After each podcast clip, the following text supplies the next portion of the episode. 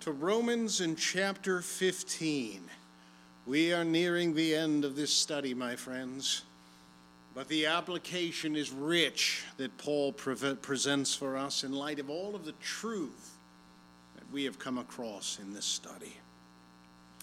Father, even now, God, we pray that you would open our hearts and our ears, that you would enable us, God, to give the attention to your word that you deserve. Give us understanding, we pray, in Jesus' name. Amen.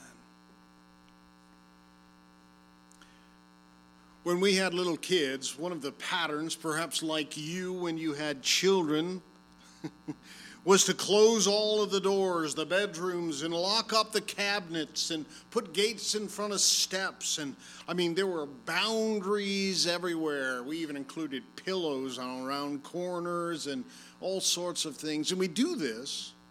Why? Because we were angry with our children? No, my friends, we were looking out for them.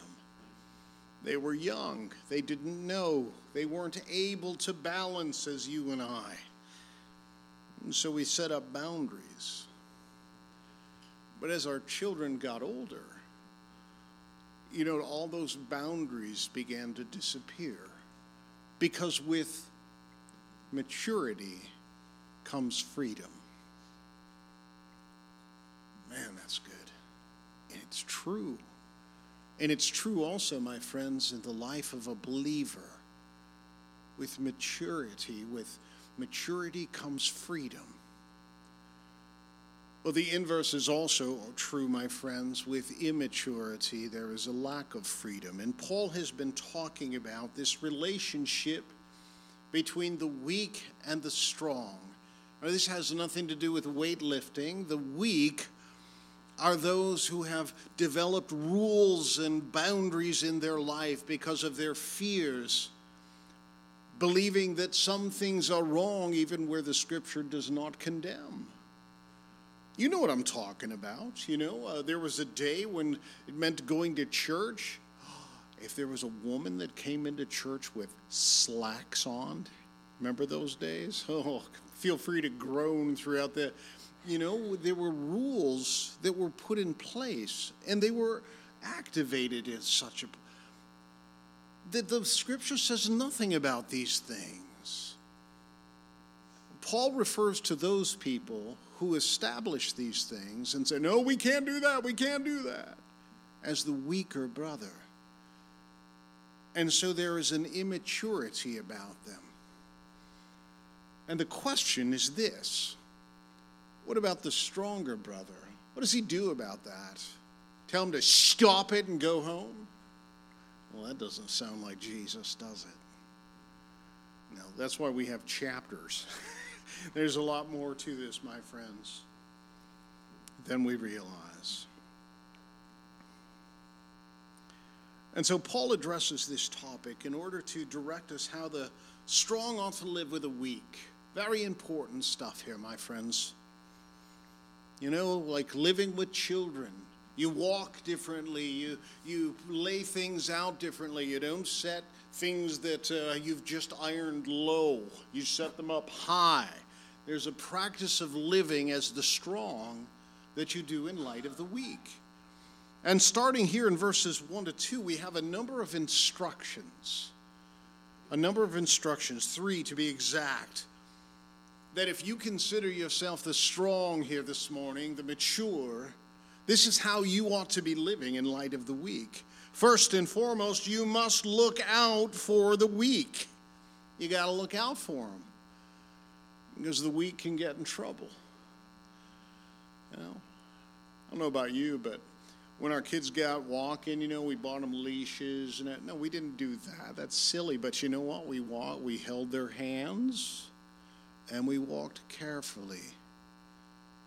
And that's what you and I, as the strong, should do when it comes to the weak, is to look out for them, not as an annoyance, but in love and looking out for their welfare. You know, the whole idea of loving one another. This is where all of this, everything in the Bible comes down to this love the Lord your God and the people around you, even the ones that are annoying, even the ones that should know better by now, even the Whatever you put on the list, my friends. What about those enemies? I think Jesus said we ought to love them too, just the way he loved us. And so we must look out for the weak. We're to bear their weaknesses, verse 1. We who are strong, notice the verbiage here, we have an obligation to bear with the failings of the weak and not to please ourselves. And there it is. We are supposed to look out for one another, not just ourselves. Now, pleasing others is an uh, unusual uh, phrase there. And what it means is uh, a determined adjustment of our lifestyle. In other words, it is an intentional way of living in light of the circumstance. I need to look out for this young believer, this immature believer. I need to be careful in my words, in my conversation, lest I harm them. We don't want to harm the weak. And so it is, a, it is an intentional adjustment in life. So we got to look out for them. We're to, we are to bear their weaknesses. And notice this is an obligation, this is an expectation of the mature believer that he look out for the young. I mean, in our own culture, we expect parents to take care of their children. We write laws about them. You must look out for them. They tell us all the reasons how. but, my friends, you got to look out. But notice this, my friends, not only are we to bear with their weaknesses, we're all supposed to build them up. In other words, don't leave them there. Walk with them and encourage them and build them up. Verse 2 Let uh, each of us please his neighbor for his good to build him up. And there it is. There is the person of mature, uh, uh, the actions of the mature to build up the weak. Well, I just realized that some of you maybe, who's that in Family Bible Church? How about this? How about this? Practice this wherever you go and make it a habit to look out for other people. Bearing it. Yesterday, Melanie and I were out uh, shopping, picking up some supplies, and um, we were in one of these large malls, and we were about to turn into the parking lot, and there was this long lines of cars coming the other way. And you know what a gentleman did? he stopped right before there so people could turn in. You ever do that? Instead of looking, oh, look at all these cars, there's traffic, I'll never get. They took his, he took his eyes off himself and looked out for somebody else. I'm going to make their world a little better here today. That is such a great habit. My friend, that ought to be the mark of a follower of Christ is that we're not just looking out for number one, we're looking out for everyone. Open your eyes. Make that the habit of your life.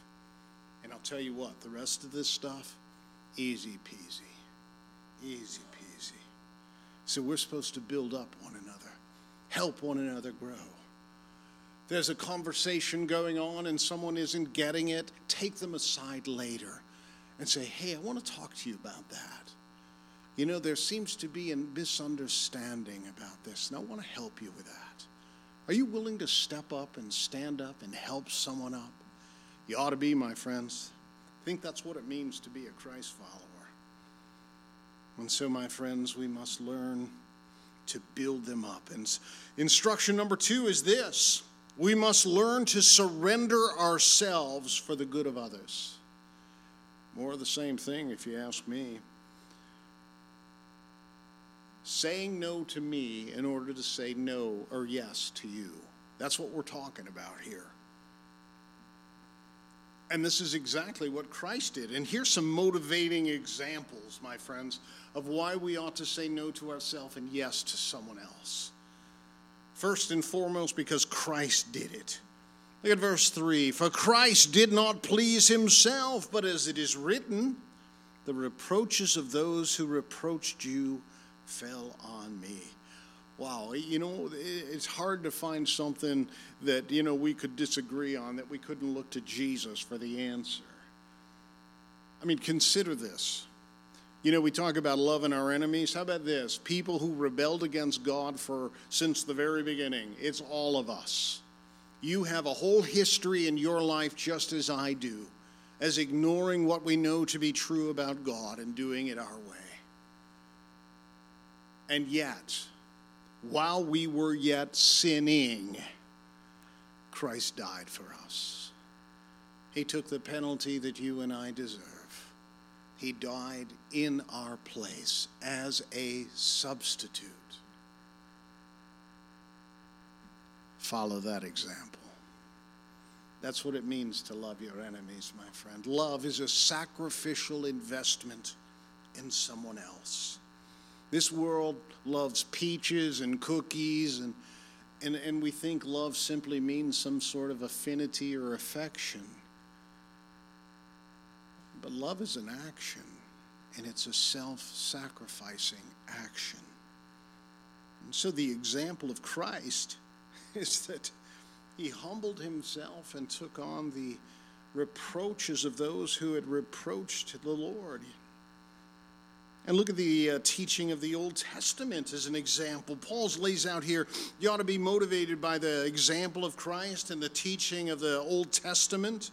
For whatever was written in former days was written for our instruction, that through endurance and through the encouragement of the Scriptures, we might have hope. And so you say, what the Scriptures, what, what, what are we talking about here? Whatever's written in former days, he's talking about the Old Testament. New Testament still being written while Paul's writing this. He says, All of this is written for our encouragement and for our instruction and how we ought to live. And there are people from Old Testament you remember from Sunday school class, for heaven's sakes, or maybe you've been reading it lately. And they just stand out to you as a, as a example for you. One of the powerful uh, personalities that, that I'm drawn to is, is Joseph. Everybody loves Joseph, you know uh, beautiful clothing. But I'm talking about this where he is faced with this woman coming on to him, Potiphar's wife. And he looks at her and says, How could I possibly do that? And sin against my God? Oh, that I might always have that attitude. I would never speak that way and sin against my God. I would never take that action. There's something powerful about that. My namesake, yeah, pretty heroic. Yeah, remember he beat that giant, but he also slept with that woman. Yeah. That's a warning to me as well. If this godly man that God used to write so much of the scriptures could fall, woe unto me. Be warned. It is written, my friends, for our instruction, but it's also written for our encouragement. For though not perfect, he was a child of God. God redeemed him. And so we have the example of Christ as a motivation to surrender ourselves to put ourself aside in order to it is simply the gentlemanly thing that we teach in our country. No please go first. I got to the door first. I win. I get to open it and let others in before. It is a habit i try to practice not because of look at me look at me but because it trains my character we need to build things in our lives like this my friends we need to build it in. Practice it whenever you can, every opportunity you get. It's how we become more like Jesus. And so, my friends, we have the example of Christ, the teaching of the Old Testament, but here it is. And, and hold on to your socks on this one, my friends. Because this is the ultimate, the ultimate purpose of God is that we live this way.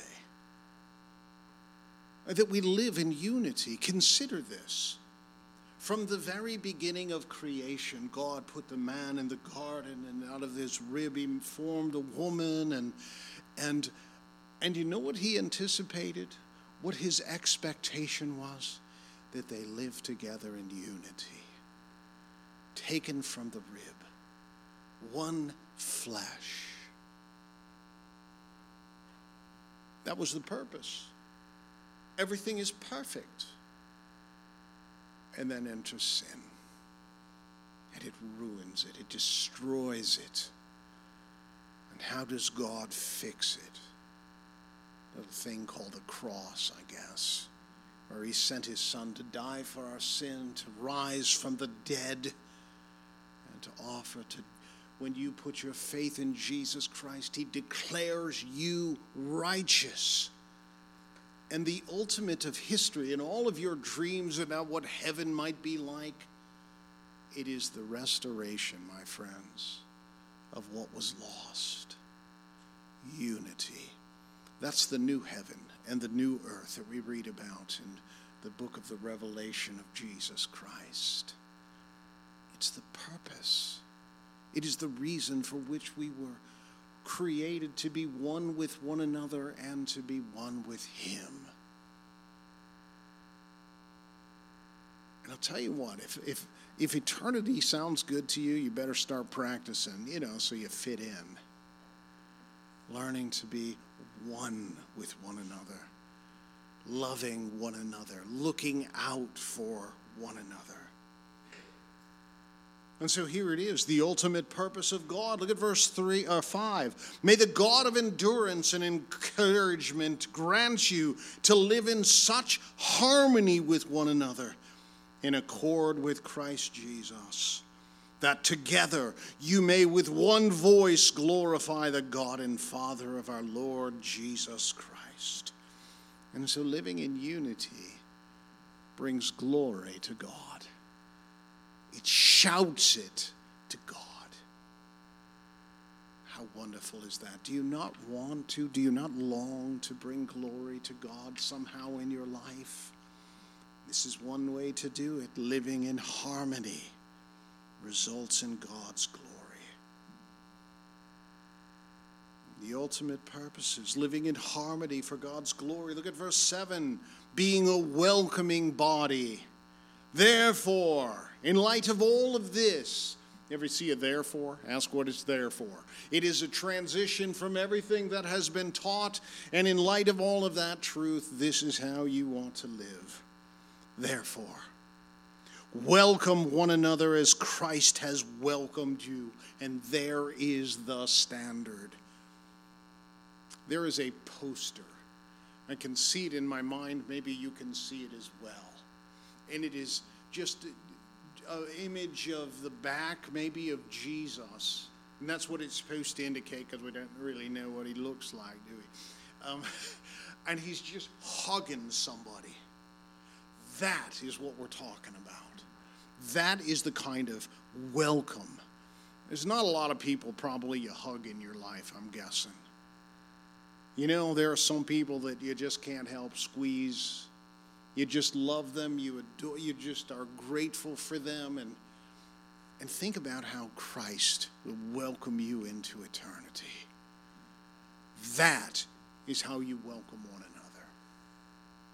You may have opinions about the car they drive, or the Bible they read, or the way they whatever, but that is the standard of a Christ follower. Welcoming. Man, what a picture. What a picture. Living in harmony with for God's glory, becoming a welcoming body. And look at verse 8 the people of God, made up of Jews and Gentiles, talking about unifying. These people have been enemies since the beginning of Israel. A land, a spit of land surrounded by enemies from the very beginning, my friends. And yet, from the beginning, God had told them to bring in those Gentiles. I know. You don't like the way they live, they're sinners, just like you. Look at this. For I tell you, for I tell you that Christ became a servant to the circumcised, that would be a reference to Israel, to show God's truthfulness in order to conform or confirm the promises given to the patriarchs, going back to Abraham and Isaac and Jacob, Joseph. Promises made, promises kept. And in order that the Gentiles might glorify God for his mercy, as it is written, Therefore I will praise you among the Gentiles and sing to your name. And again it is said, Rejoice, O Gentiles, with, uh, with his people. Rejoice, O Gentiles, with his people. Who's his people? Israel. Wait a minute. The Gentiles are going to become a part of the people of God? Take a look around, friends. We're all Gentiles here, are we not? As it is written. Therefore, I will praise you among the Gentiles and sing your name. Verse 10. And again it is said, Rejoice, O Gentiles, oh, with his people. And again, praise the Lord, O you Gentiles, and let all the peoples extol him. And again, Isaiah says, The root of Jesse will come, and even he who rises to rule the Gentiles in him will the Gentiles hope? Talking about Jesus. The whole purpose and plan of God is to bring it all together. That ought to be pretty, motiv- pretty big motivation of ours, my friends, to live well with one another. And notice here in verse uh, 13, a people of hope. And may the God of hope fill you with all joy and peace in believing, so that by the power of the Holy Spirit you may abound in hope. None of this stuff really looks that likely in our experience, does it? Unity? I mean, sin divides, and division is everywhere. But God is bringing us together. Well, third and final instruction here, my friends, is this we must unify if we will ever reach the lost. The fact is this believers unified in order to win you to faith in Jesus Christ. People worked together. And that's the picture that we have here at the end of uh, chapter 15, starting in verses 14. We get this sneak peek. It feels like the end of the book in light of Paul's other. He talks about his plans and then he ends it up, but we're not the end yet. Notice here, he talks about his philosophy of ministry. He says, I myself am satisfied about you, my brothers. That's inconvenient. but here we are. That you yourselves are full of goodness, filled with knowledge, and able to instruct one another. But on some point I have written to you very boldly by way of reminder because of the grace given me by God to be a minister of Christ Jesus to the Gentiles in the priestly service of the gospel of God, so that the offering of the Gentiles may be acceptable, sanctified by the Holy Spirit. And so, part of his philosophy of ministry, in other words, is how he does it, is he does it uh, grounded in grace by the work of the Holy Spirit of God. That is how he functions. Secondly, it is a ministry centered on the gospel. Verse 17 In Christ Jesus, then, I have reason to be proud of my work for God, for I will not venture to speak of anything except what Christ has accomplished through me to bring the Gentiles to obedience, both by word and deed, and by the power of signs and wonders, by the power of the Spirit of God, so that from Jerusalem and all the way around to Illyricum, I have been, I have fulfilled the ministry of the gospel of Christ. He's proud of these people. You know why? Because the Lord has done a wondrous thing. You will notice here that he doesn't say, Look at me, look at what I have done. All of the credit goes to God. All of these powers, all of these abilities, the ability to do all of these things given to me by the power of the Spirit of God, giving credit to whom credit is due. It is a dangerous thing, my friend, that the Spirit of God do something in your life and you take credit for it.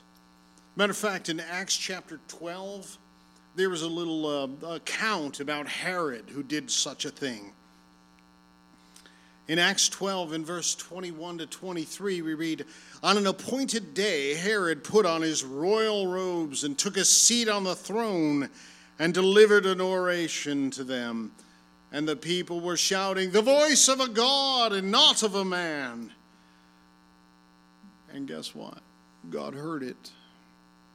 And immediately, an angel of the Lord struck him down because he did not give God the glory and he was eaten by worms and breathed his last.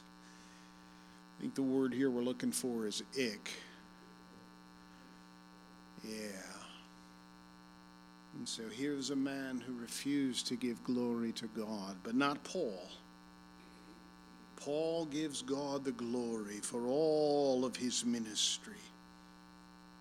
And you'll notice something else unique about Paul and his ministry in verses 20 to 22. He says, And thus I make it my ambition to preach the gospel not where Christ has already been named, lest I build on someone else's foundation. But as it is written, those who have never been told of him will see, and those whom have never heard will understand. And this is the reason why I have so often been hindered from coming to you. And so Paul was all about breaking new ground not going where someone else has preached, but being the first in an area. All part of his philosophy of ministry. But then here in verses 23 to 29, he lays out his future plans. And this is where unity particularly shines in all of this. Take a look with me, if you will, verse 23. But now, since I no longer have any room for work in these regions, and since I have longed for many years to come to you, I hope to see you in passing as I go to Spain and to be helped in my journey. Now, here's one of the wonders of this passage here in this, this ministry of Paul is, is he, de- he was dependent upon the churches to pray for him, to provide for him, and to encourage him. We need each other, my friends. We need each other. Look at the picture here.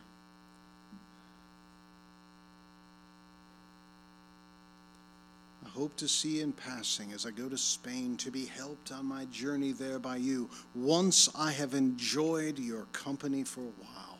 At present, however, notice his plans. I'm going to Jerusalem, bringing aid to the saints. For Macedonia and Achaia have been pleased to make some contribution for the poor among the saints at Jerusalem. Great sufferings there, my friends. And here is the church looking out for one another. Yeah, that's the church. Let God take care of them. We're over here. We got our own issues. No, no, no. That's the wrong attitude, my friends. The attitude is this What can we do? It's the right question to ask. What can we do about their circumstances? So he's talking about the churches in Macedonia and Achaia verse 27 For they were pleased to do it. And indeed, they owe it to them, for the Gentiles have come to share in their spiritual blessings. They ought also to be of service to them in material things. And so here are churches that are sacrificing for one another. It is the picture of unity.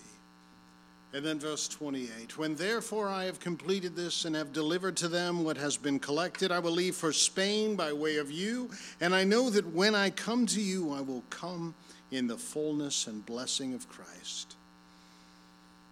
And here we see Paul in his ministry here, his future plans, his philosophy of ministry, now his dependence on God in every way. I appeal to you, therefore, brothers, by the Lord Jesus Christ and by the love of the Spirit, to strive together with me in your prayers to God on my behalf, that I may be delivered from the unbelievers in Judea, dependent upon the Lord for protection from opposition Pray for me. And that my service for Jerusalem may be acceptable to the saint. And here he is dependent upon God for success in serving the saints. And finally, depending upon God for fellowship among the Roman believers. You could hear verse 32 so that by God's will I may come to you with joy and be refreshed in your company. Tell me that doesn't demand unity. Not to deal with all your gripings, but to be refreshed. May the God of peace be with you all. Amen. Well, let's wrap it up here, my friends. This is the instruction from the Word of God. It is this to build up the family of God by putting others first. Looking out for one another, my friends. Looking out for one another's. Putting up with differences. He does it different than the last guy. Man, I wish I had a quarter for every time I've heard that. Church after church after church. Put up with their differences, my friend, and reach out to the lost with the gospel. Build up the church of God. Love, my friends, not only those who are in the church, but those who ought to be in the church and maybe someday will be. Preach the gospel, communicate the gospel. It looks like this. There's something I've been wanting to talk to you about, and I've been a little hesitant, but I want to tell you today. Can you just hear me for a moment? And lay it out there, my friends. Christ died for our sins, He rose from the dead. Trust in Him, and He will forgive your sins adopt you into the family, change your world. Father, help us. Help us to live out the truth of this, this, this your word here that you used Paul to record, and Lord, you've recorded it and preserved it that we would hear it here this morning. Oh, Spirit of God, change our minds and our hearts about such things that we would begin to practice this in every way we can to put someone else first, to look out for them, to encourage and build up. Oh, for your great glory, we pray in Jesus' name. Amen.